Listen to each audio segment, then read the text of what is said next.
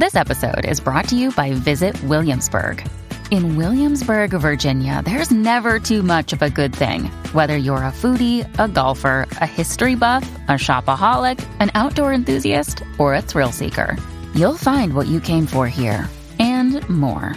So ask yourself, what is it you want? Discover Williamsburg and plan your trip at visitwilliamsburg.com. When you need mealtime inspiration, it's worth shopping Kroger, where you'll find over 30,000 mouthwatering choices that excite your inner foodie. And no matter what tasty choice you make, you'll enjoy our everyday low prices, plus extra ways to save, like digital coupons worth over $600 each week. You can also save up to $1 off per gallon at the pump with fuel points. More savings and more inspiring flavors make shopping Kroger worth it every time. Kroger, fresh for everyone. Fuel restrictions apply.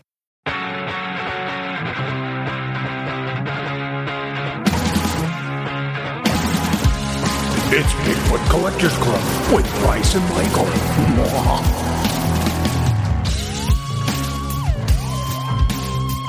I know a ghost story or two.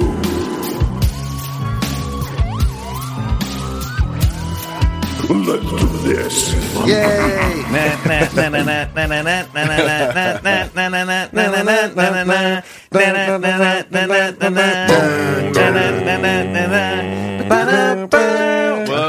Ooh, a little harmony- flat on the brass there. Whoops, Sorry, everybody.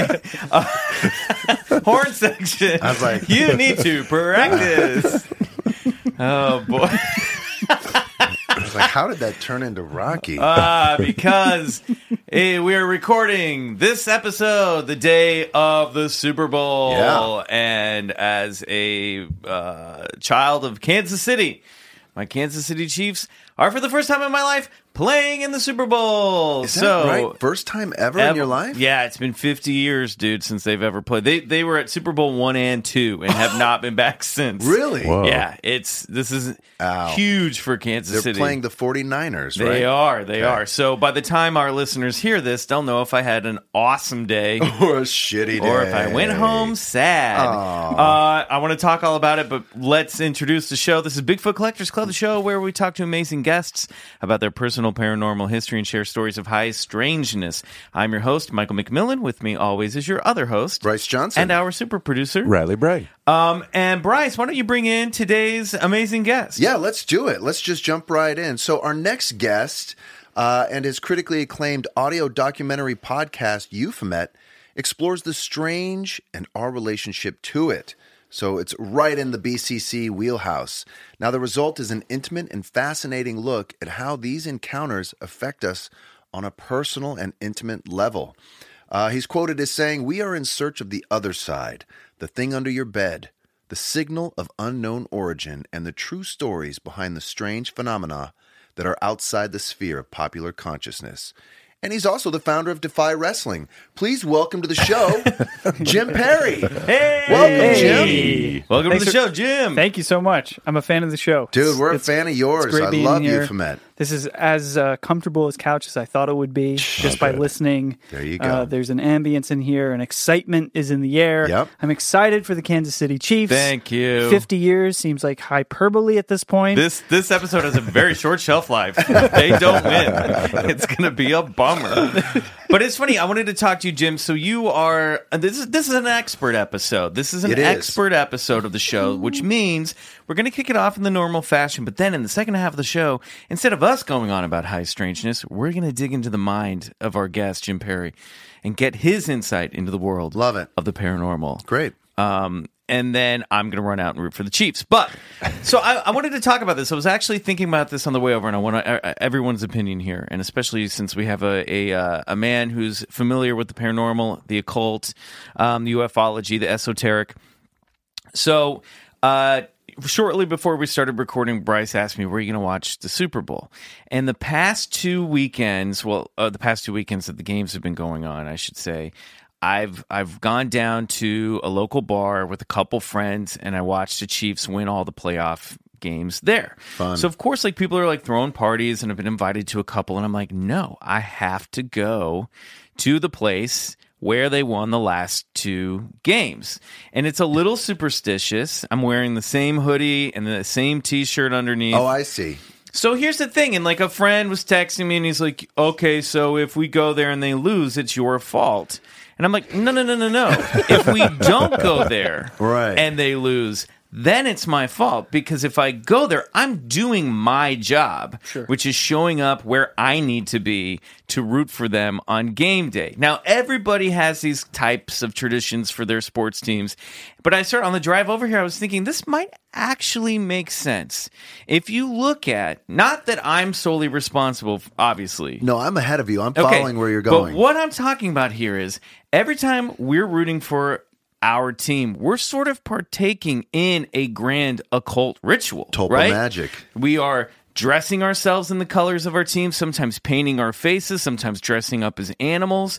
And don't think of it as like, I have to be at the bar that I watched the last two games at, and if I'm not, I've ruined it. It's not that egocentric. I know that as this is my role in the ritual, and everybody else needs to be doing their jobs in Totally. the ritual as well to summon a win. Does this make sense? I think Absolutely. it, I think we're It onto does. something. Yeah, very much so. I mean, there's uh, there's even spiritual precedent for that, right? You know, tribes, ancient communities, lost religions, or even religions of now, that their whole practice is setting up these rituals, you know, to to to uh, enable something, the opportunity to manifest. And what you're discovering there is that within popular uh, popular culture, the same exact shit occurs every day, but we don't call it the same thing. Right. You know, we're all involved in our own sort of fringe organized religions, but but a lot of times we just call it fandom, right? It's Exactly. so true. And who knows with like all this collective belief, it could like manifest into like a missed pass or just like some key element in the game, you know? I who knows? It's fucking crazy. I'm just saying I need to be where I I need to be in my You have to do horn your job. section and Right. not be so flat uh, on but, the harmonies. But then it also could come down to that like hippo who who predicts the game, who swims over to the to the Chiefs thing or the, to the Niners thing too. or it's all fixed. Yeah, the whole right. thing's rigged anyway, which is something that I kind of want to explore in a future episode is the conspiracies behind sports. But Hmm. Oh my God. we'll save that for another time. Sure. Um, uh, Jim, thank you so much for being here. Uh, before we roll into our conversation with Jim, super producer uh, Riley Bray, I'm looking at you because we have some. Basic news. Um, this is from a couple weeks ago, and I'm sure. Actually, I think we might have texted this to one another. Um, Jim, I'm sure you've heard about this, but we haven't had a chance to talk about it on the show yet. This is from The Guardian from uh, a couple weeks ago. Scientists use stem cells from frogs to build first living robots. Oh yeah, I saw that headline. Have you seen this? No. This is the hmm. first living robot that has ever truly been created. Frogbot. So be warned, if the rise of the robots comes to pass, the apocalypse may be a more squelchy affair than science fiction writers have prepared us for. Researchers in the US have created the first living machines by assembling cells from African clawed frogs into tiny robots that move around under their own steam. What? One of the most successful creations has two stumpy legs that propel it along its chest. Another has a hole in the middle that researchers turned into a pouch so it could shimmy around with miniature payloads. These are entirely new life forms. They have never before existed on Earth, said Michael Levin, the director of, of the Allen Discovery Center at Tufts University in Medford, Massachusetts. They are living, programmable organisms.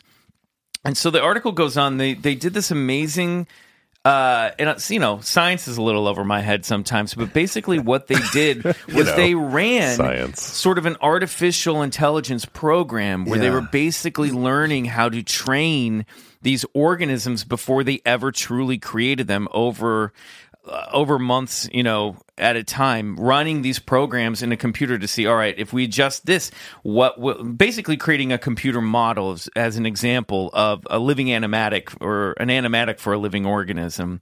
And then when they finally got the computer program to evolve to a point where they think they had figured something out, they created it using this stem cells and frog DNA and then these biomechanics. I don't know. It's so Wow. crazy.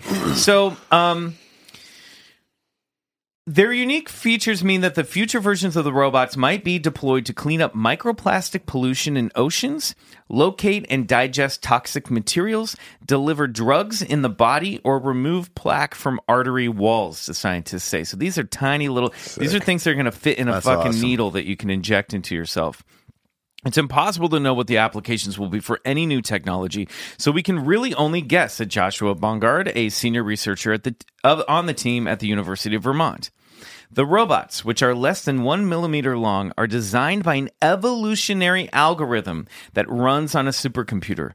The program starts by generating random 3D configurations of 500 to 1,000 skin and heart cells. Each design is then tested in a virtual environment to see, for example, how far it moves when the heart cells are set beating. The best performers are used to spawn more designs, which themselves are put in through their paces. So they they the computer ran like hundreds of generations before they finally perfected it. Uh, but this is amazing. Um, this is the, the the thing that I'm really fascinated by. This is the idea of the ethical question of what of this creation, which they are terming xenobots. They're calling these xenobots. So Tom Thomas Douglas, a senior uh, research fellow at the Oxford Uehiro Center. Oh, listen to this. I'm going to back up a little bit. The aim, uh, Levin says, is to uh, is to understand the software of life. If you think about birth defects, cancer, age-related diseases, all of these things could be solved if we knew how to make biological structures to have ultimate control over growth and form. Um, Thomas Douglas, a senior research fellow at the, at the Oxford Uehiro Center for Practical Ethics, said there are interesting ethical questions about the moral status of these xenobots. At one point, would they become beings with interests that ought to be protected? I think they'd acquire moral significance only if they included neural tissue that enabled some kind of mental life, such as the ability to experience pain. But some are more liberal about moral status.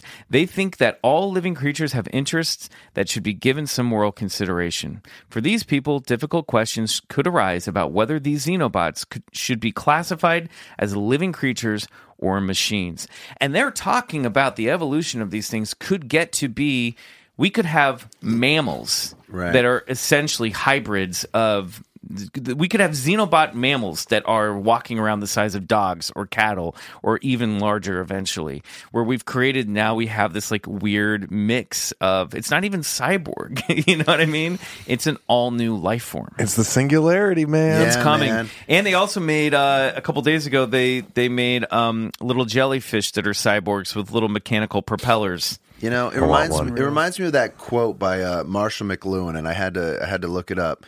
Man becomes, as it were, the sex organs of the machine world, as the bee of the plant world, enabling it to f- uh, fecundate and to evolve ever new forms. The machine world reciprocates man's love by expediting his wishes and desires, namely in providing him wealth.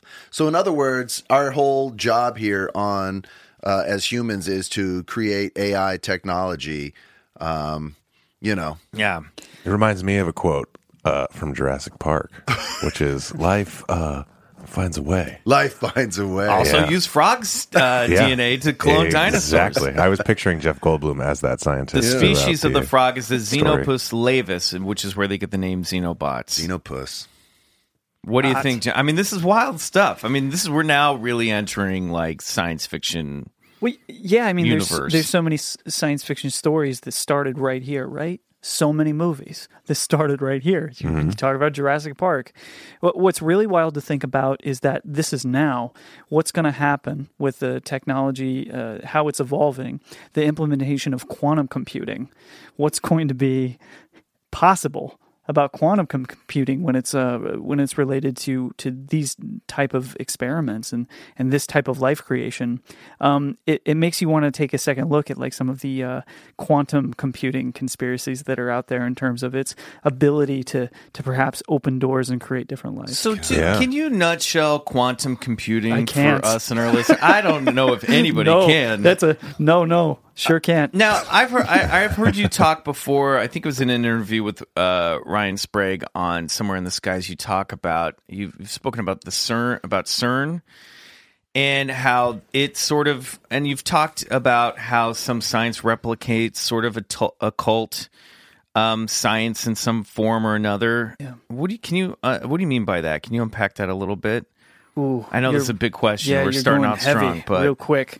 Um, uh, you know, I, I think that in general, this is how I'll answer around this. I think in general there is a there's a there's a yearning for individuals who can't quite comprehend science and quantum science and technology. You to- mean us? to as we very- all glance Yeah. sheepishly No, around the room. this room, Bro. right? I comprehend just fine. for for for for, for uh, these individuals uh, to to be able to create narratives about what is possible, what can be possible, and the implicit dangers that could be there. As as all great fiction and fantasy like to tell us, What we're really trying to interpret perhaps is the hero's journey aspect of that. What does it mean for us? What's our relationship to it? And when there's something like a, a xenomorph or like these these creatures that are so outside our, our realm of understanding, it starts to become a, a, a reflective uh, diagnosis to the to to uh, the experiment. Right? How does that thing reflect to us? and what is our role in that? In that way, we start to assume that, well, maybe we are, our intent really is to be gods hmm. in all of this. I'm on that. It's either that, board. or maybe we're just meant to be parasites. yeah. Or I- I maybe- Can we be both? Or maybe we're meant to be destroyed by the thing that we create. All. Parasite gods. That's my new band's name. Yeah. Oh, all That's right. what Add we it do to here. the list. Add it to the list. I mean, I get it- opening for BJ and the Shadow Bats, Parasite Gods. I I I get excited by the uh, the thought of like, hey, maybe now we are at the point where something we're going to create something that can actually clean up some of the mess that we've made. And I don't know if that's inexcusable or not or or excuse you know what I mean? Like maybe we should have just not made the messes in the first place. Yeah. But I love the idea that like, hey man, let's get some of these little xenobots to go in and clean up the oceans and you know we're help balance out our impact on the planet because mm. I do think that regardless we're all kind of looking for a savior in some form or another to come along and help us turn the ship around when it comes to planet Earth. You know, but is is it to turn the ship around or to keep moving forward? I mean, some some some ideas are like the Earth is just a placenta, and it's our job to use up the resources to push us out into the outer limits and to become a spacefaring people.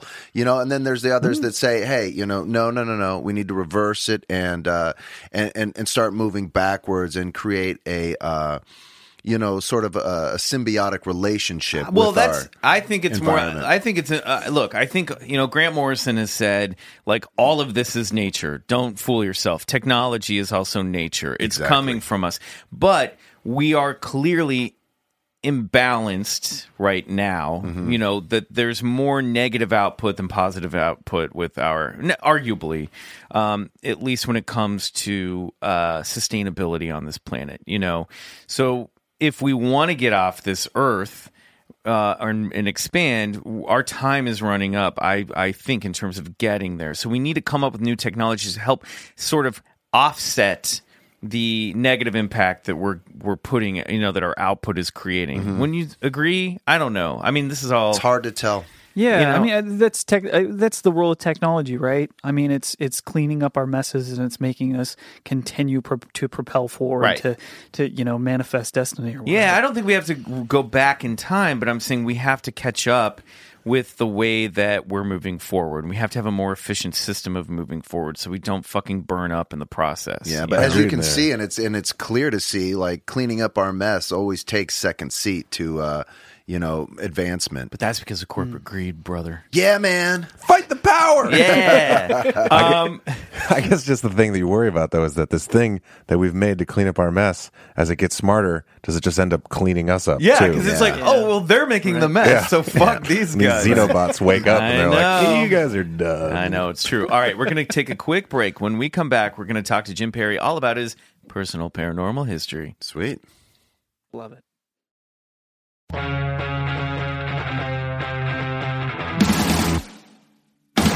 Jim Perry. What This, is uh, your That's what you get, man. this uh, this segment's going to be much easier than trying to answer for quantum mechanics. Great. You know what? We just got the tough stuff out of the way up front. Xenopus. What is your personal paranormal history? How did Oh, you get into all this stuff? Well, you know, when I was a little kid, I'd be sitting there, I'd be watching TV with my brother, and uh, it was very common for my mom to walk across the room and answer the telephone before it ever rang.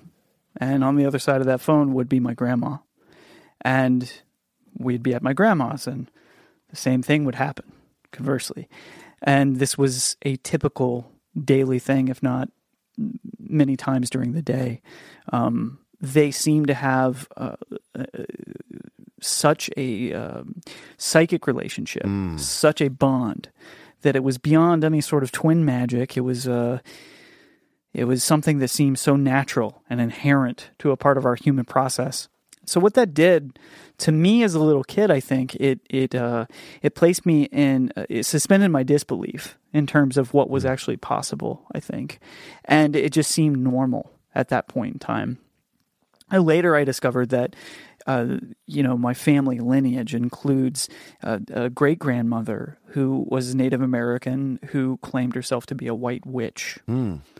And uh, within this, uh, you know, sort of family lore mythos, uh, there was a passing down of inherent gifts that would happen generationally. Pretty cool.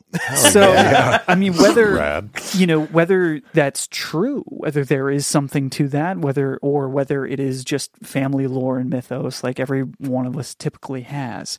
It's something that uh, it, it created a, uh, a- a space where I could explore alternative ideas, where I could have a table full of Sasquatch books Yeah. and uh, would face no sort of opposition from my family members because somewhere in there, someone has had an experience. You know, my grandfather, he was a logger in the Pacific Northwest for most of his entire life. And he would come back with tall tales and stories about running into a Sasquatch family. What? And my my my uh, grandparents, uh, young kids, my grandpa took my grandma out in the logging roads, you know, probably just for some wholesome good times, picking berries, perhaps, nothing weird. And, uh, you know, they have a story that they shared together often where uh, their car was being pelted with pebbles and then rocks, and then a boulder started coming down. And, uh, you know, my grandfather got out to look, and, and he claims that a Sasquatch was on the ridge line throwing stuff down at their vehicle. Get out of here. So whether any of this actually happened or not, and my family's just a bunch of bullshitters and storytellers, it did you know, it didn't matter to me. And I think that moving through a space uh, ju- non-judgmentally and just accepting the stories for what they were and finding their connections to how they make us feel always captivated as me it, it captivated me as a kid. It's why growing up it's why i wanted to become a director and it's why i wanted to act or something. And then it's why i wanted to communicate with graphic design and fall into the career that i did. Uh, it's it's telling stories. It's a, it's exploring these uh, myths within ourselves and our lineage and our family and our communities that really always captivated me so that was that was that was where I found myself um, for for a very long time, and much like uh, a lot of folks, a lot of folks our age, right? You you you get to that space where you guys have entered in the space of of doing a podcast about the paranormal. There were probably years before that where it was on the back of your mind, or you'd read the odd book every once in a while. But for the most part, career took front seat. Relationships Yeah. took front seat. And the you know the mystical and the woo woo and every like take the back seat. I'm trying to get laid over here. Right, you know what i mean? and you're trying to go about You your can business sit in the back seat. You can watch, but you can't participate. right right right. You know so there so th- there's that period of your life until for some of us that uh that legitimate falsehood of the uh, the cultural expectations of how we're to behave, how we're to operate, how we're supposed to move forward as a member of this like sort of uh, capitalistic community. Uh, they start to become at odds with our feeling that something else is there, and that oh my God, did I forget that? And when you feel like you forgot something so implicit about yourself and your family and your lineage, you start to feel like you fucking failed them. And, you know, I, as soon as I started feeling that it was in the midst of a of a terrible time in my life where I was doing these. Uh, I had found myself a, a, creative director at an ad agency, doing these really high profile, uh, super expensive, you know, photo shoots and video shoots, and uh, just feeling like it was all bullshit and mm-hmm. that the mm-hmm. game was rigged. And why am I really a part of this? You start to feel a little of your soul leaving. Uh, I started to sort of self medicate myself with the paranormal. I started going back and listening to old Art Bell episodes. Wow. I started reading books and researching into the phenomenon again, just to just to try to find myself in all of that construct that I found myself in at that time.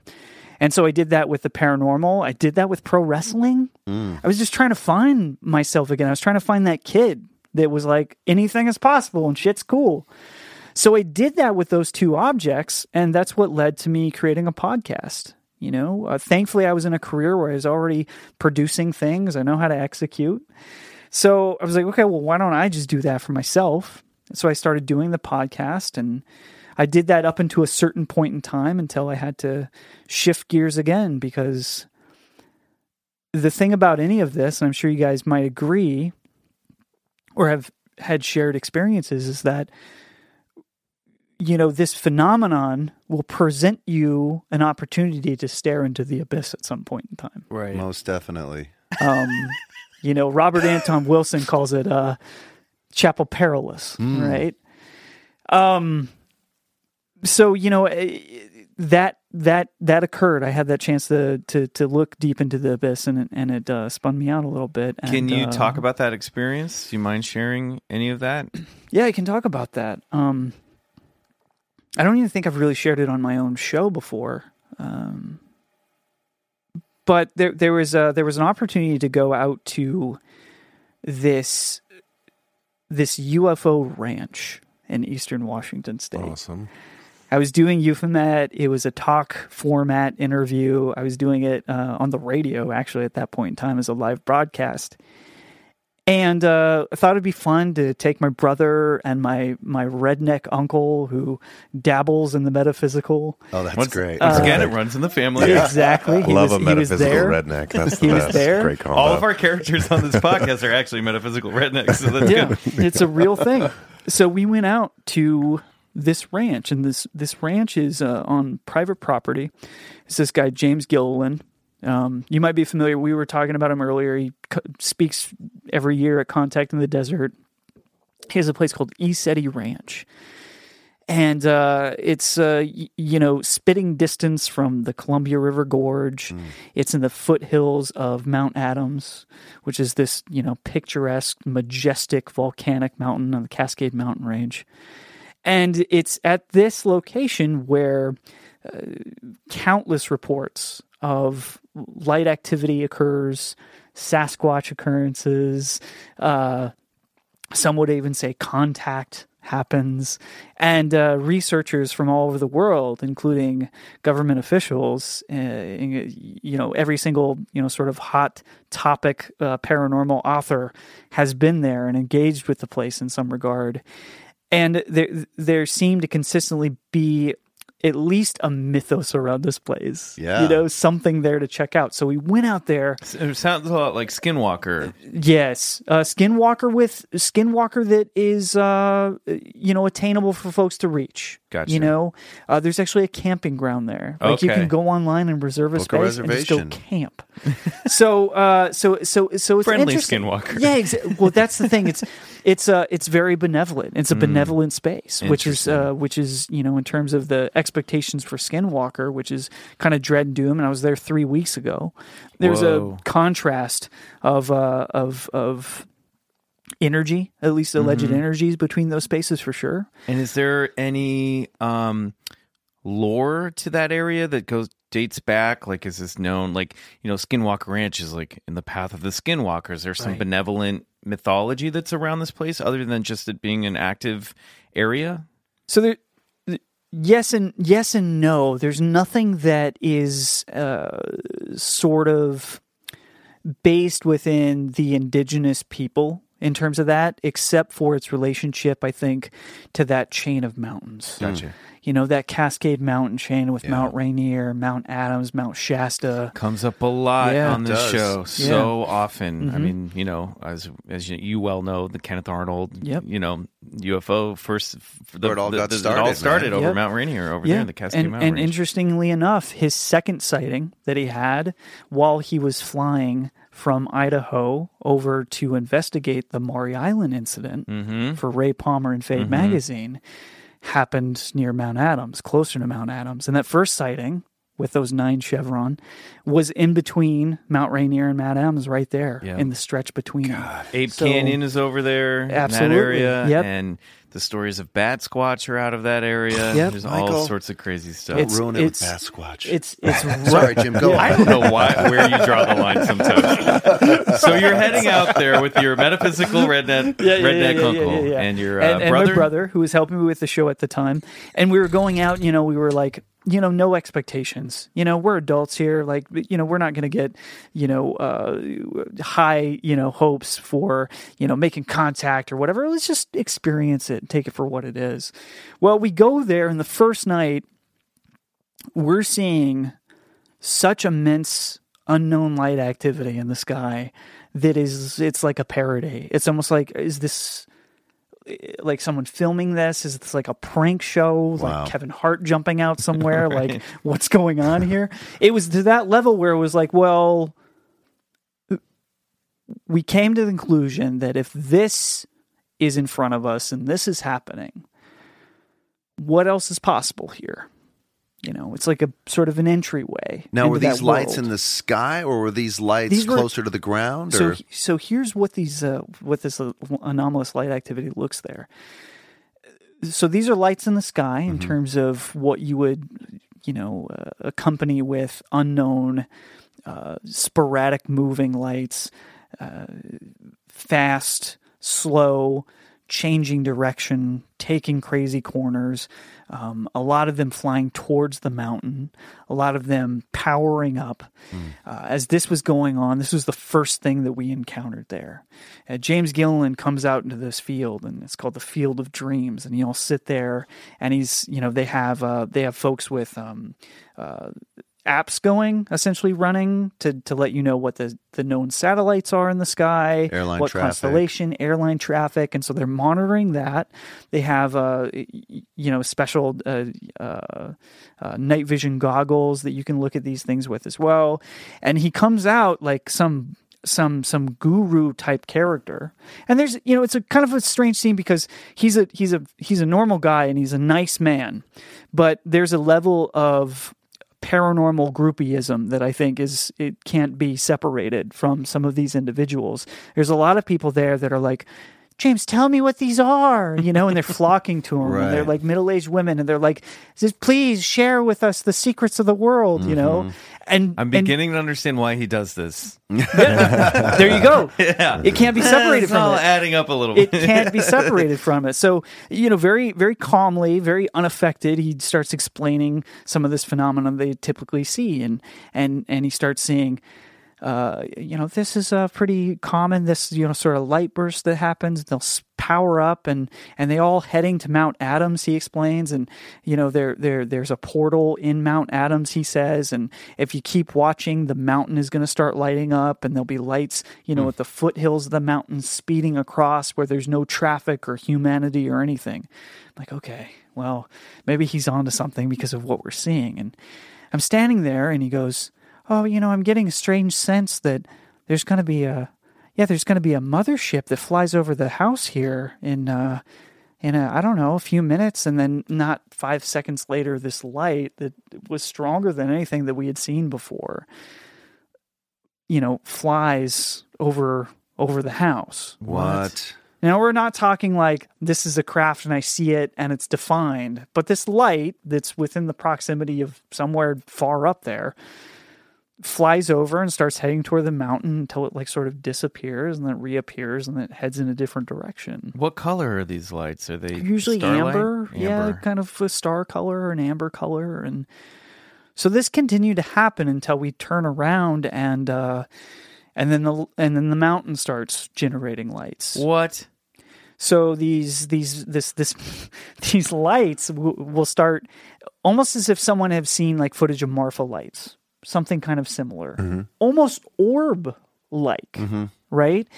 Uh, they'll start generating and kind of pulsing, and then they'll go away, and then it'll happen somewhere else, and then it'll go away, and it'll happen somewhere. And this is from the top, the very top of the mountain.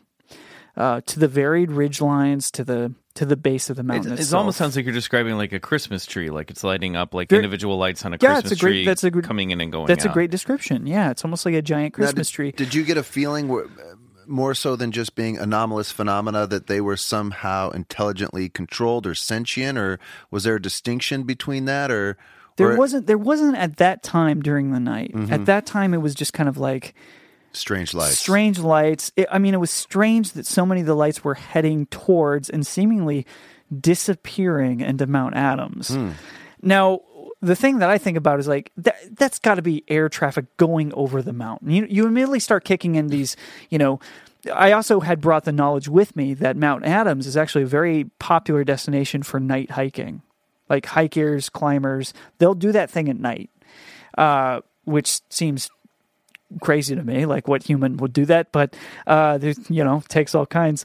But this was not uh this wasn't that. These weren't headlamps because the places that they were emerging um just didn't they, they weren't on a ridge line you know? They were up top. They were and uh were some of them? Perhaps. Were all of them? Maybe. But what kind of kind of one of the most startling things that started to occur was this third phase of lighting. And these were lights that would occur in the tree line area of the of the base of the mountain that would begin at one end and perhaps go all the way across at a mm. speed that no vehicle, no human, no aircraft, no reflection at a speed none of them could have gone. You know, just a beeline sort of straight across and then would, it would kind of disappear and then one would happen and they'd go halfway and then it would stop and it would kind of just at the base of the mountain there was all this sort of horizontal activity that would occur. So that was strange. But again your head goes like well you know maybe there are reflections or maybe there's like geophysical property that's you know you're making this occur until my brother goes, Hey, look at that light up there on the mountain is moving too. So I look up this light. It had been kind of like emerging. It's one of the Christmas tree lights, if you'd like to say. This thing this thing drops hundreds of feet in a in no time at all. Just like a pin dropping and stops. So unless that was somebody dropping their headlamp or something, Right. uh, the speed of which it happened did wouldn't even seem to correlate with the speed of gravity. Um, it was so quick. So that was the first night, just seeing all of these lights, seeing all this activity in which, like, what is really happening here? Um, And what was your takeaway that night? You're talking to your uncle, your brother. Like, what were you? We just couldn't believe it because considering we went in with no expectations, any of the expectations that we are harboring secretly inside or excitement um, were far exceeded. You know, you go into these places, you guys have been to these haunted locations or these vaulted locations, and so often they don't really often produce actual phenomenon Right. um, sometimes there's evidence, sometimes there's anecdotal stories, sometimes even synchronicities occur that give you a sign that something else is going on, perhaps. But very, it's it's it's very rare that things actually pop up and go like, "What the fuck?" Yeah, you plucked the thought the right head out of my head. I Yeah. was like, it's so crazy that you went someplace looking for something and actually saw it. Yeah. So after a matter of time of just, you know, sort of being in my apartment, you know, broadcasting via this this radio show, uh you know, and and being at that level of doing these interviews, all of that seemed at that point in time like uh like I needed to be out there more. I needed to be trying to experience these things, not to try to understand them, but to, just to have like some sort of context or perspective in terms of what the phenomenon like is offering in different ways. And so that was like kind of my first takeaway. Of course, the three of us were like, well, I mean, I don't know, let's go to bed. Like, what are we doing here?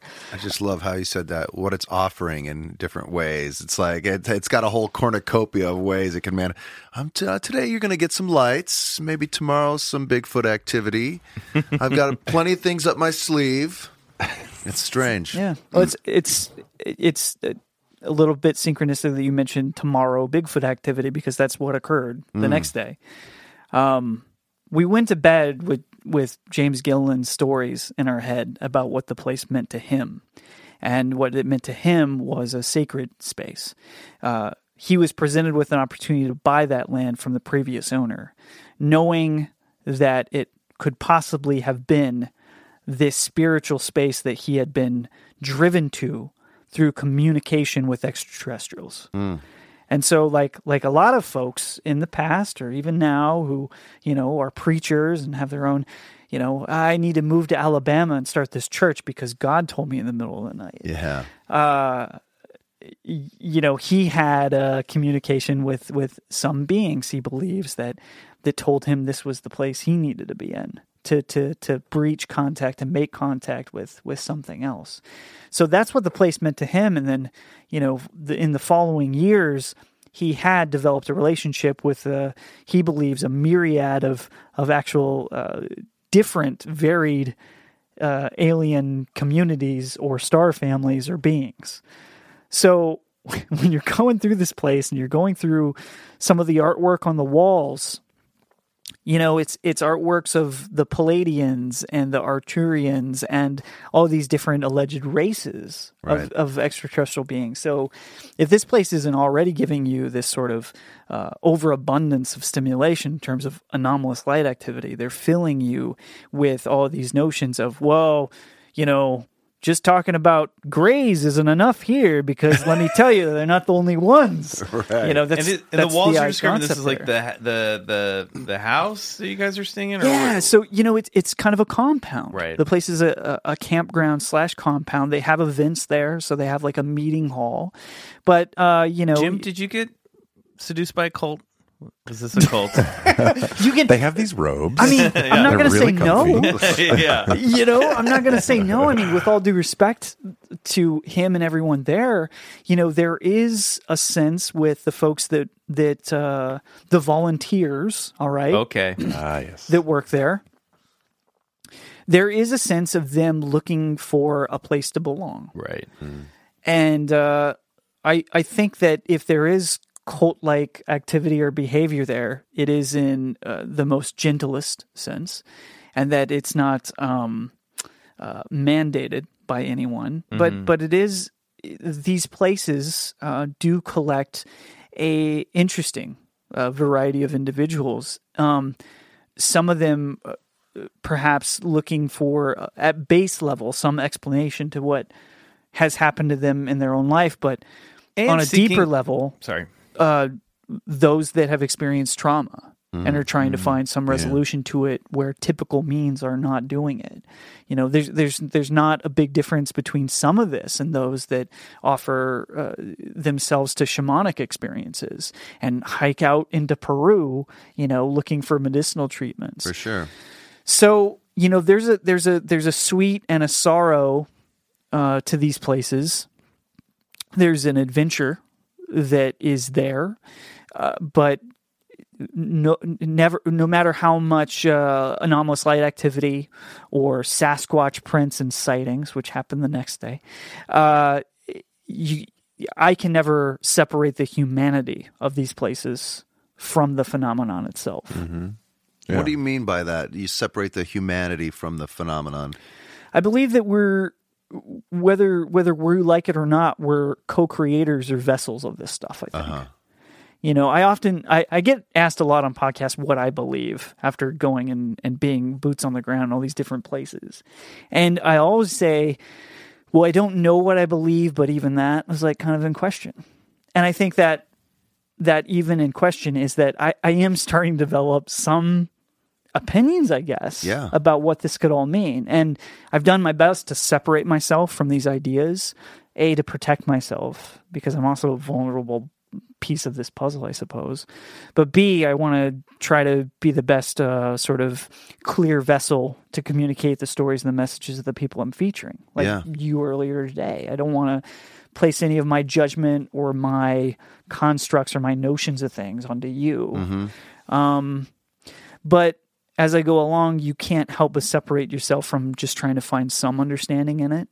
And I think, if anything, I'm starting to really understand that, you know, these hot spots that we go to to find Sasquatch or, you know, uh, gray alien activity or, or fairies or what have you, uh, cannot be separated by the individuals that that are chasing, trying to discover, interpret Yeah. what's there. Because just like a bunch of people wearing a Redskins jersey or Chiefs, How dare you? sorry, We're not that racist. Problematic, yes, but we're not that outright. so just like a bunch of individuals wearing uh, a Chiefs. sports team jersey, we'll say that. Uh, you know, we we all develop our own ways of communicating ourselves to be a part of a initiation. Yeah. perhaps. You know, you asked me earlier, like maybe what surprised me, or if there's anything I learned on this podcast, and I think you hit right on it that that going through all these stories of high strangeness, most of them which I was not familiar with before, you run across this theme that there's a parlay happening, that that the observer and the observed event uh, commingle with each other, and it and it takes one in order for the other to happen. And and and I think you're absolutely right. I, whatever this uh, phenomena is, it, it it needs us as a receiver to to manifest itself or to show us the things that uh, that we think we're seeing. So you know, it, it it takes us, and yeah, I think there is definitely that human component to however this this manifests itself, whether that's seeing a Sasquatch or contacting a UFO or seeing an alien or or even uh, poltergeist activity. Well, it's- it runs itself through us. Well, it's fascinating because as you're saying this, Bryce, I'm I'm sitting here looking at you. I'm looking at the shelf over your shoulder, thinking about the name of this podcast, and you know, I think an example of that arguably could be whatever your connection to Bigfoot is, Mm-hmm. right? Because it whether it's manifesting you in the phenomenon or you're manifesting it in your life. Right. Like if you look back, I mean, you have a way stronger connection with Bigfoot than I do in terms of just the esoteric output that's happening around your orbit right now. It you know, seem, yeah. Willow Creek, the film you did with Bobcat, this podcast. Now you're hosting a Bigfoot series. It's a lot. You know, no, no, but I, I'm just saying it is sort of Bigfoot has become a totem for you in your life uh, for whatever reason.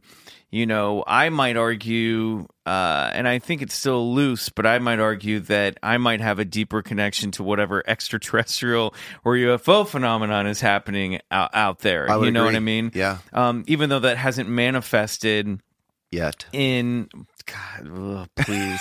that hasn't manifested in well, it's certainly not in this like large scale mass culture way that it's forming for you, which is almost like witnessing a um ritual become manifest in and of itself, It's right? strange, for like sure. somewhere along the line early on you started a conversation with Bigfoot and now that's that's echoed so loudly that like it's on people's TVs now. Yeah. you know what I mean? Yeah. Which is wild, you know? Yeah, and I, I- we were talking about this even earlier. It it seems I don't want to use the word effortless, but it it, it hasn't been it hasn't been an uphill battle. For, No. and- Those are the best paths. I haven't been fighting it. You know, it flow just I've just been following the the flow of it because I'm I'm passionate about it. I'm intrigued by it, and and it's not work for me. It's what Campbell, Joseph Campbell would say about following your bliss. Yeah. Like if you go through the door, that's your blissful door, like more and more doors open. And, uh, you know, I'm paraphrasing him, but No, totally. And listen, I've I've had to like kind of confront this. Like even speaking with my therapist, I'm kind of like, yeah, but acting's supposed to be my bliss, you know.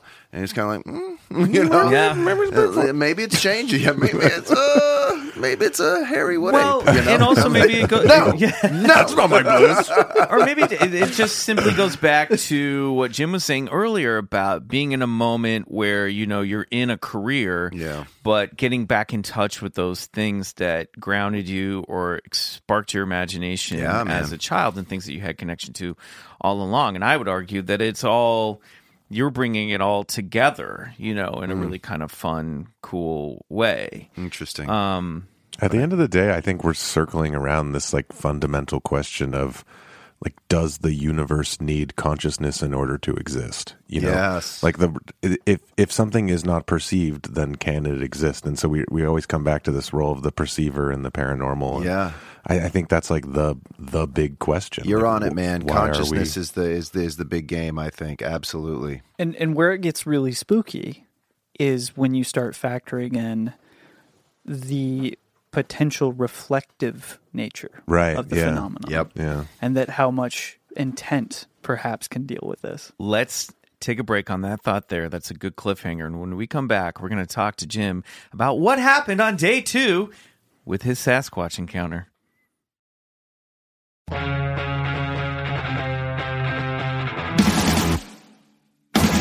All right, we're back. We're talking to Jim Perry about his experiences at the ECETI Ranch. So, night one, you see all these weird lights. And then you said the next day, what happened? This is all leading towards your experience with some form of chapel perilous, um, which we'll get into as well. Yeah. You know, the next day we woke up and at this point we had uh took our shirts off and made them into uh handkerchiefs around our necks and uh we were seemingly wearing different glasses. We were uh you could say on the other side of something. Okay. Uh, we had we had accepted that um, if this is the new reality, then uh, we we don't we don't care anymore, and we're just going to just dip in. You know? Okay. and uh, Did you have any aid, any help? Yeah, did you getting guys there? eat mushrooms? no, no, that what you're no, no, no, no. You know what that's the funny sounds thing is you. It's because you don't need it. Yeah. Honestly, you don't need. Uh, I think that it's a good question though because I think that we had touched on this earlier today. I think a little bit is that sometimes the nature of this phenomenon is not too dissimilar from that of shamanic experiences with things like hallucinogens. There's something about it that becomes revelatory in a fundamental way. You you can only hope to understand or explore, seemingly Yeah. Mm-hmm. gives you the idea of possibility, the idea of something else, and that, oh, hey, yeah, maybe you're a part of it sometimes, but maybe also you're not. Yeah. So you're in that middle space. Totally. I think another way to put it too is, you know, magic mushrooms aren't the only road that leads there. You know, there's other ways to get there too. It was DMT, ayahuasca. Yeah, or just or just focused attention. mescaline. even stuff out, even out, stuff outside uh, a- agents. You know, there's Yeah, there's I'm just also kidding. just focused attention, and you know, for for for some tribes, it's the beating of a drum or or dancing Spinning. or spinning, uh, Breathing. breathing, you know? Meditation. yeah, Yep. or mescaline. Yeah. Just Or like rigorous jerk off session, right. Yeah. Uh huh, like becoming an edge lord. Yeah. Yeah. I, That's how you talk to the aliens.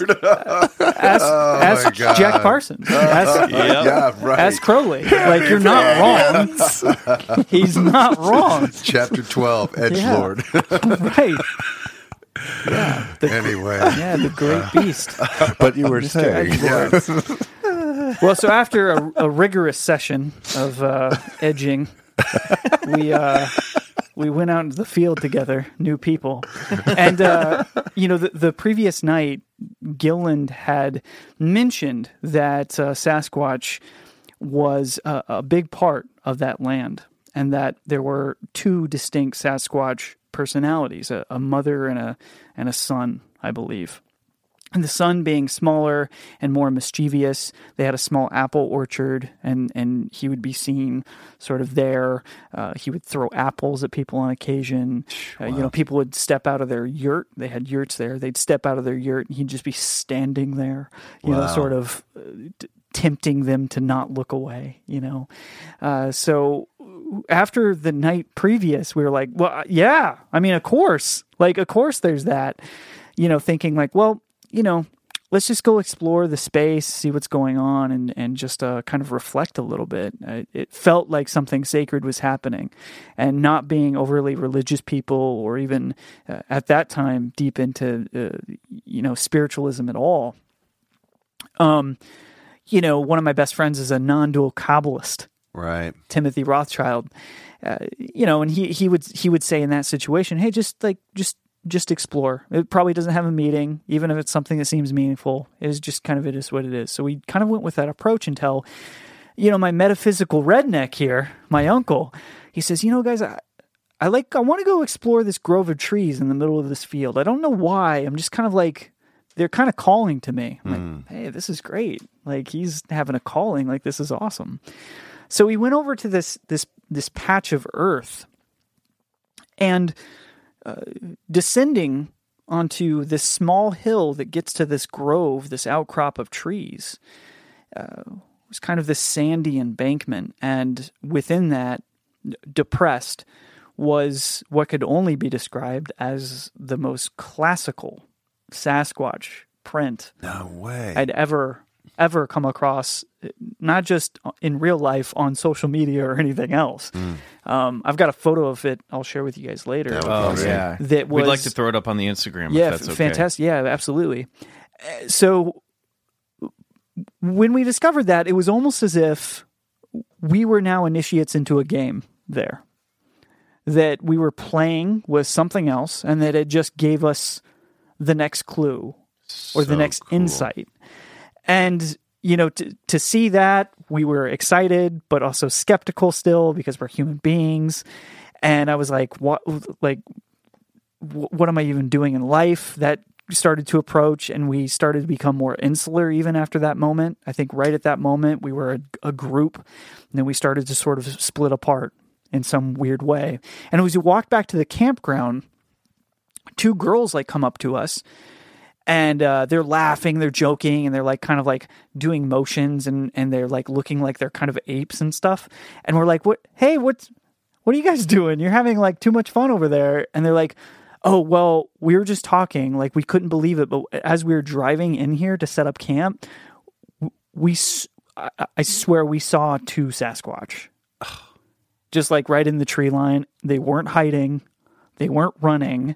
We drove past them like they were two vagrants or something, and they just kind of stood there.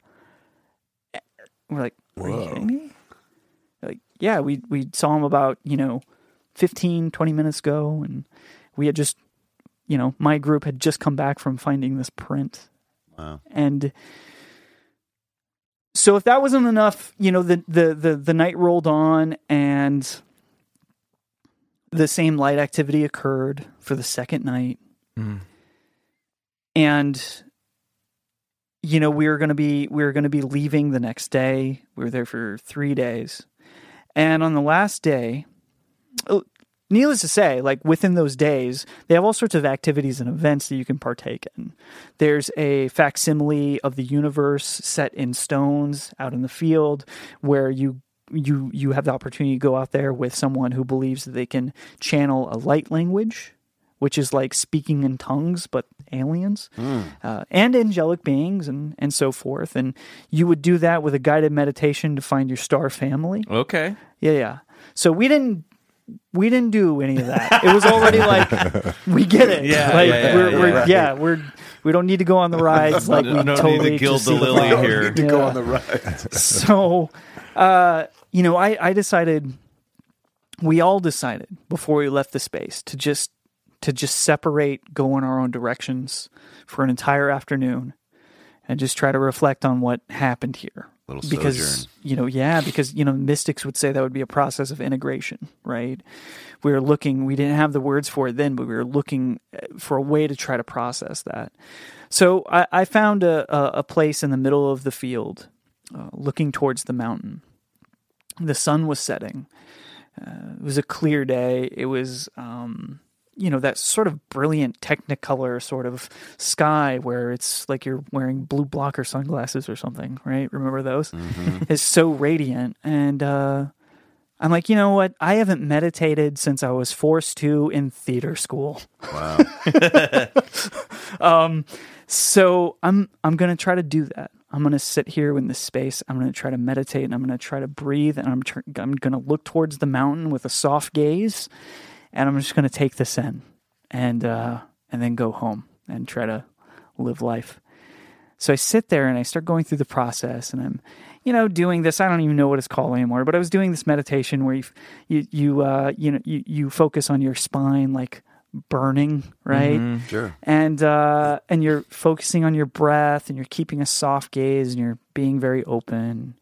Uh, this was all a space that I, w- I was very vulnerable in, and even right now talking about it, I feel weird like talking about it for whatever reason. Um, and I'm looking up into the mountain with this soft gaze when I notice that on an exhale, a light appears on the mountain very dimly.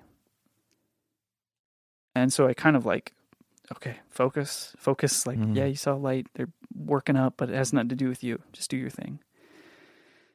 Take a big, deep breath in, and I exhale out again. And the dim light, as I exhale, begins to grow mm. in intensity.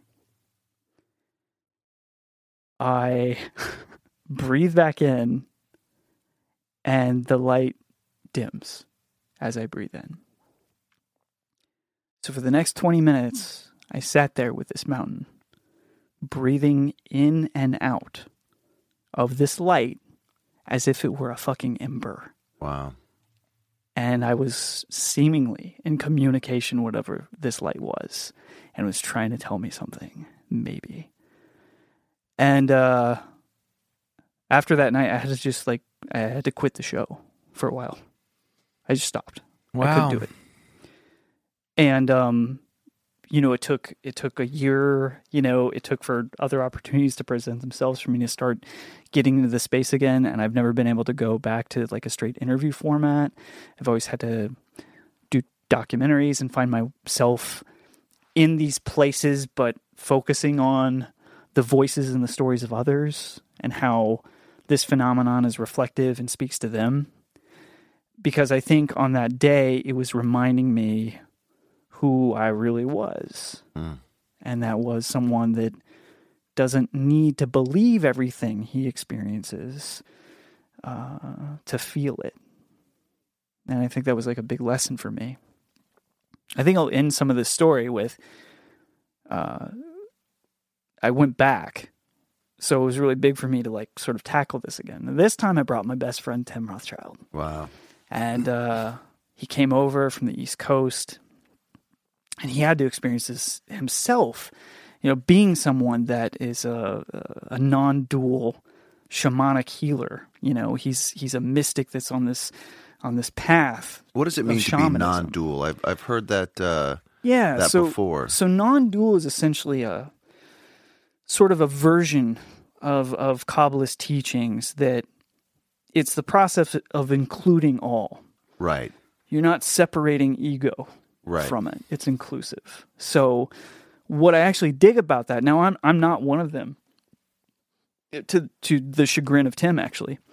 Um but I, I like the idea that you're including the human experience in that spiritual quest, in whatever that is. Sure. You're not shutting it down. So that's I think why it can also relate to Tim because he's at the heart of it just he's just a, a down to earth kind of guy while also participating in this high shamanic work. So it was really valuable for me to bring him out there with me this second time just to be like right?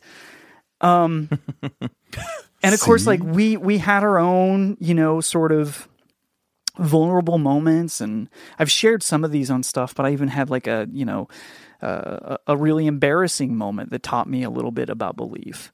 Um, and where, you know, I woke up in the middle of the night, we were in this yurt. I woke up because I caught like the glint of some light coming through the window. And it was a, a brilliant, radiant light. It was just piercing through the trees. And I got up and I go, holy fuck, what is that? And Tim's like, what, you know, you, as you wake someone up, they stir and they're like trying to get their balance. And he looks out the window immediately what the moon? yeah. so it was like, oh shit, you know what I mean? But that that was a that was definitely a lesson. Yeah. you know what I mean, somewhere in there. But the most profound thing that happened when Tim and I went there for that second time was, uh, we participated in a table tipping ceremony they did there.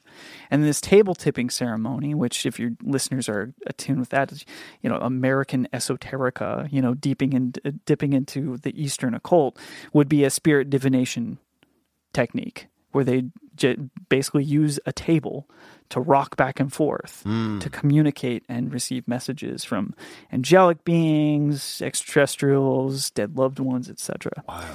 So we were there as they were channeling these angelic beings. A very small room, very cavernous. Uh, there were other folks there. They were in it. They believed every second of it. They were there with all of their vulnerabilities, and there was about four or five of them. And you know, one of them, one of them was a, um, you know, a really attractive woman, like her, probably her early thirties or late twenties. She was alone, and it was like something isn't something is out of place in this room. You know what I mean? You you had a lot of the same type of individuals, and then you had her, and it was and and and she was really being moved by whatever was going on in that room, and she was you know she began to cry, and she was like just so connected to it, and it became a really heavy space, but one where it was like there's something else going on here. So later that night, you know, it was Tim and I, Field of Dreams again. You know, not as much light activity on the mountain, but as much activity in the sky. And Wow. we're we're reflecting in the the the other person that's out there in the field with us. You know, late deep into the night was this girl. And you know, we're kind of like, what so what brought like why are you out in the middle of you know, the state, you know, this weird ranch? She says, "Well, uh my husband was really into this stuff. And I never was, but uh, he's not with me anymore. He recently passed away in an auto accident. Wow. And uh, he'd always want to come out there, and he never got the chance to. And so he, she was doing it for him, and having this deep sort of catharsis and or relationship to this place as a way to communicate with her dead husband. Wow. And uh, I thought back to my experience out there changing my t-shirt into a handkerchief around my fucking neck and acting like a goofball and being like, "Well, I'm not judging, but like maybe I kind of am because I think I have to be some fucking stereotype to be out here." When there's other people that are deep, deep, deep in uh, the throes of trauma or tragedy or life changes that are just looking for something they can hold on to that reflects back into who they are. And, um, you know, I wasn't doing the show at that time.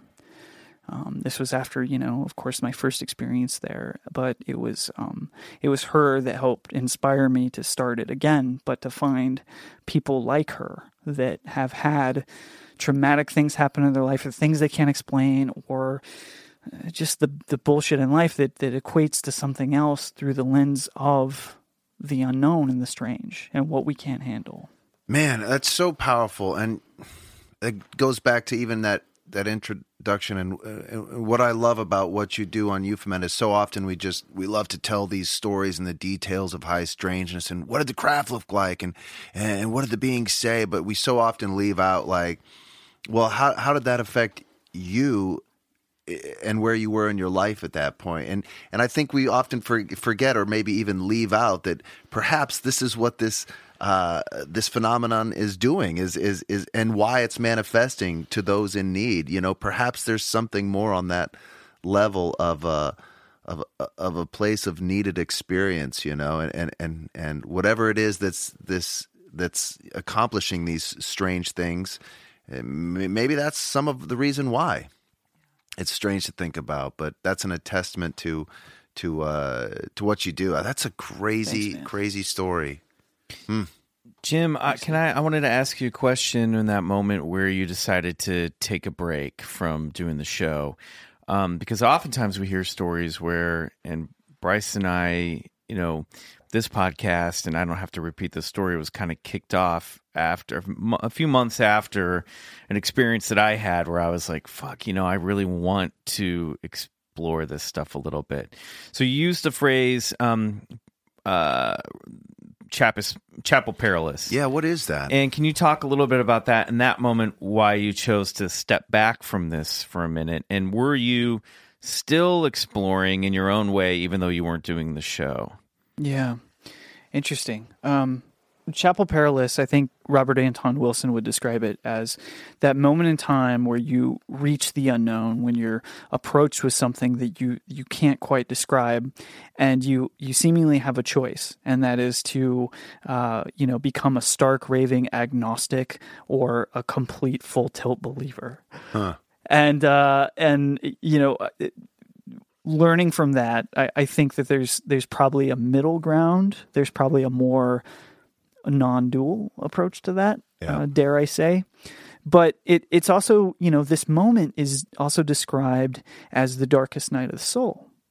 You know, it's described as a spin out or a shattering in mystical communities, uh, where essentially your your your old version or your current version, let's just say that your current version of your place in reality, perhaps, uh, is gone, and you have to make a choice about how you believe your own life operates and how you believe you operate in that life.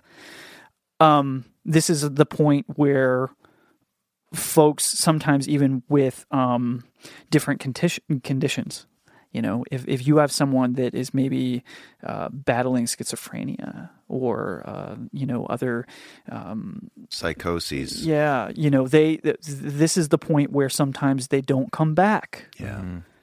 so you know there for we're, we're lucky there's a privilege yeah. there's a privilege if we have a choice Yeah. uh, is what I'm trying to describe there. And yeah, there's there's stakes involved um, because it, it is essentially at that moment it feels as if uh, you you need to make a choice. Well, it's so easy to say. And at that point, you have to decide in what you believe, you know, and, Yeah, what, and right. what is the nature of reality? Oh, I could do, yeah, well, no, no, that's, Yeah. that's a, that's a perilous precipice, you Mm-hmm. know, and, and you have to, and on, on one side is, is, is something I think we all fear is, is just falling into that abyss of like, I'm gone now. My, my reality is, is shattered. And, uh, now I, I live in psychosis. Or there's the other side of, no, I'm just, uh, you know, um, I won't believe any of it, you know? And so, you, yeah, it's walking that fucking, it's walking that razor's edge. and, and that's one of the toughest part of this job, I think. And uh, Greg Newkirk and I, we, you know, will discuss this these events. Greg Newkirk, uh, Planet Weird. Planet Hellier. and, um, Hellier, Hellier, we've discussed on the show. you know, it, it, we we decided, you know, we were we were taking a long car ride from I think the middle of nowhere, West Virginia, at some point in time, and uh, we decided that perhaps the best approach really is one foot in, one foot out Totally. At all times. That's what they say Bigfoot is one foot in the physical world, one foot in the spiritual world. That's So- And why we you go only to- find one footprint in the sand. yeah, I mean, it goes back to the this the the notion of liminal spaces. Mm-hmm.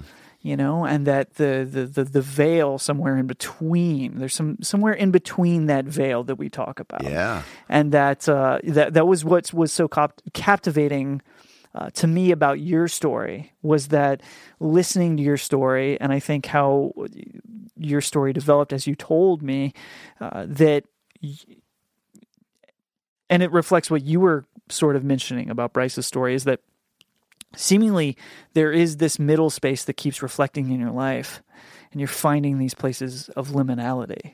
And they're almost pulling you deeper into them or reminding you in, in various ways whether it's career wise or anything else that like no no no come come back to the middle somewhere Yeah. and uh, i think that's probably like some sort of a blessing or something Yeah. right because it's I think you can't so. go over too far over here when you do it like kind of brings you back and Yeah. There's something seemingly like really special about that. Yeah, a blessing and a curse, like all good things. You know what I mean? Yeah. Just don't go crazy, but Yeah. don't be boring either. No doubt about it, for sure. Well, those phone calls will persist as now that we're now that we're friends and we're you know like these these are phone calls that exist. Like, Yeah. hey, don't don't go crazy. on Yeah, no, You know what I mean? Like take some steps back. Absolutely. Levity is so important in this sort of stuff, and that's why community in this stuff is so important. I totally agree, one hundred percent. Unbelievably, uh, we're reaching the end of a full length episode already. But before we go, we have to play a game. Now that we've decided to keep feet in both worlds, Yeah. we got to play a game that we play with all of our guests before we say Oh, boy. goodbye. All right. And this is called Bull. You say it during the cue. I thought I'd say bullshit, then No, it's like this is called. bullshit.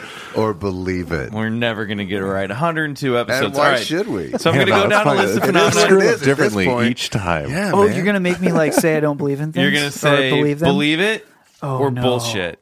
All right? Oh no! And if it's somewhere in between, you still have to pick one of the words. Okay. Okay. You find out which side of your feet are on on, on each of these. Okay. Here we Oh, go. or, or I should say, which way your weight is leaning. Uh, Jim Perry, on your mark, get set, ghosts, uh, believe it, go, uh, UFOs, believe it, Bigfoot, uh, believe it, alien grays, Bel- mm, believe it, out of body experiences, believe it. demonic possession. There's just so much context that's needed to be added to this. Especially believe we it. can That's circle. the We can circle back. The Bermuda Triangle, Uh, sure, believe it, alien abductions, believe it, Loch Ness monster, believe it, moth. Oh, time travel, believe it, Mothman, believe it, reincarnation, believe it, ESP, believe it, haunted houses, uh, believe it, the Illuminati. believe it. There's a face on Mars. Um, bullshit. Skunk ape. Believe it, Heaven. Believe it, Hell. believe it. Sea serpents. Oh, believe it, Poltergeists. believe it. Chupacabra. Hmm, bullshit. Atlantis. Hmm, this game's hard. I was just about to say, I am very much enjoying watching you It's squirm. only hard I don't 'cause you know why. take it seriously. uh, believe it, uh, Life on other planets. Believe it, Parallel dimensions. believe it. The apocalypse. Bullshit. Life after death. Believe it. Well done, Wow, dude. so That's well pretty done. good. Yeah, that's good. Is that a lot of belief though? Yeah, a lot. Yeah, yeah, yeah. It means you did great. Demon- let's circle back to demonic possession because you're Yeah, like, yeah, ah. Well, I mean, I, I think possession of some sort, for sure. Mm-hmm. There's something to that, like phenomenon. a literal entity entering your body and yeah, being yeah, like, perhaps. I'm going to take over for yeah, a while. Yeah, maybe, yeah, perhaps, but but a, a demon, I don't know Right. what a. I can't clarify what a demon is. I don't know what that energy is. Or right? if it So- originates from the mind, or Yeah, yeah, yeah, I mean, because one would argue addiction is a type Well, of you know, demon, or 100%. any type of obsession, obsessive thinking, or Demon came from the word daemon, and you know Socrates called it his daemon, and that was just his. Uh, it's that inner voice. Yeah. Uh, so, which is a strange thing. So being involuntarily possessed, like hundred percent, where that Yeah. comes from, not sure, but there's something to that, and whether it's more metaphysical or something more based, but uh, just qualifying as dem- I don't know of, of demons. I'm Got not it. sure. Cool. That's good. Yeah. You're doing pretty well. Then. Yeah. If you haven't encountered a demon, yeah, yeah, that's good. he's good. thinking about it. He's like, Yeah, I don't know. I always No, like the don't know. ones that are like they say believe it in heaven and then don't believe it in hell. You know, it's like Yeah. ah, you can't have both Well, ways. Yeah, right. But on this right. game, you can.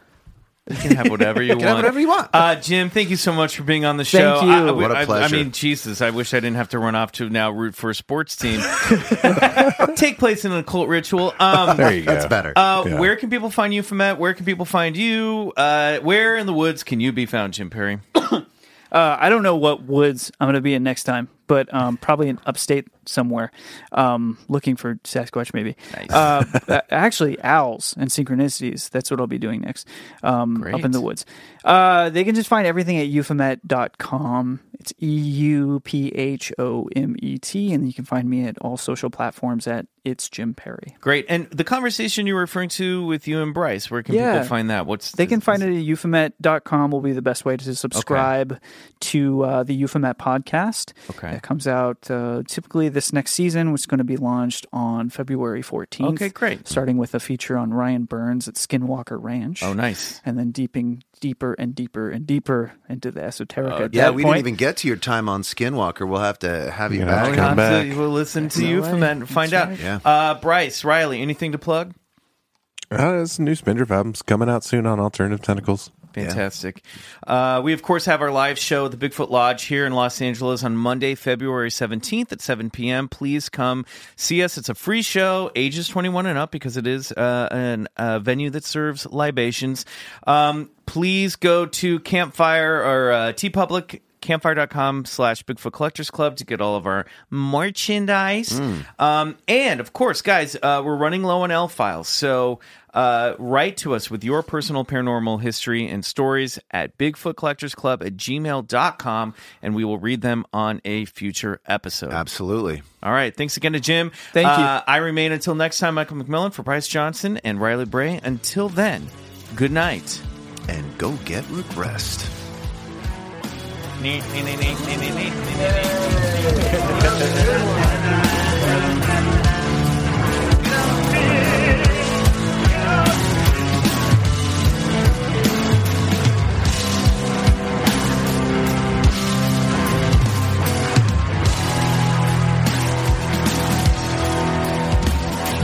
Bigfoot Collectors Club is produced by Riley Bray.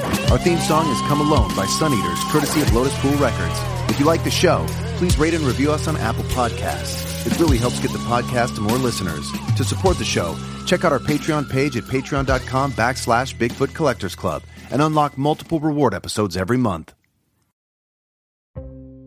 Hey, this is Eric Molinsky, host of the podcast Imaginary Worlds. Each episode, I explore different sci fi fantasy genres, talking with filmmakers, novelists, game designers, cosplayers, comic book artists, and anyone who works in the field of make believe. I also look at the fan experience, asking, why do we suspend our disbelief? You can subscribe to Imaginary Worlds wherever you get your podcasts.